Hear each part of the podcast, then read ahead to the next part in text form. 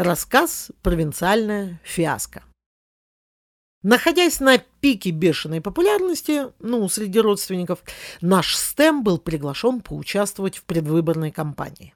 Гастрольный тур намечался грандиозный. Вся Смоленская область. Залы вместимостью до 128 человек. Это вам не хухры-мухры, это ж почти лужники.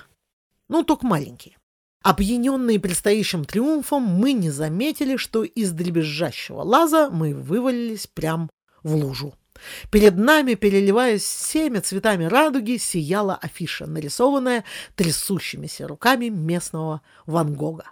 Плакат гласил «Сегодня состоится концерт театра «Экспресс», было написано крупно, и театра «Триоды идиоты», и это было написано мелко. Ну, если бы звездная болезнь могла давать салюты, то в том захолустье местные увидели бы такой фейерверк, который даже не пуляли в Москве. Нежно поглаживая пальцами подтверждение своей значимости, мы тихонько ржали над названием триода. Рядом чумазый пацаненок с любопытством разглядывал нас сквозь призму собственных козявок. Дэн снисходительно наклонился к мальчонке и гордо спросил. «Видишь, это про нас афиша. Придешь на концерт? На что мелкий, засунув палец в нос, задумчиво произнес. А рубль дадите?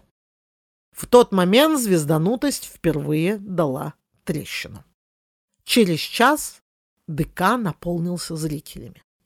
Там сидело три категории. Первая – дети в первых трех рядах. Вторая – пенсионеры, следующие четыре ряда. И третья категория – молодежь. Им достались места стоя, ибо все ряды в том зале на тот момент закончились.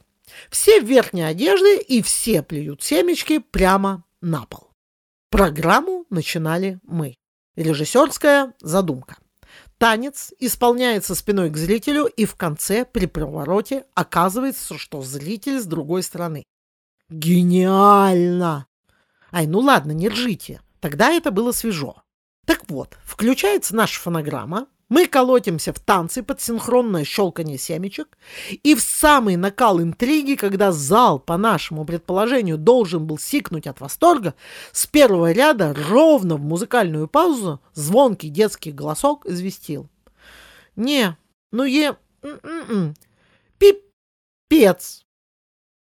Уткнувшись в пыльную ткань задника, мы одновременно рыдали, оплакивая несостоявшуюся известность и икали от хохота. Будем считать, что тогда мы приняли удар на себя и дали пацанам выступить на разогретом зале.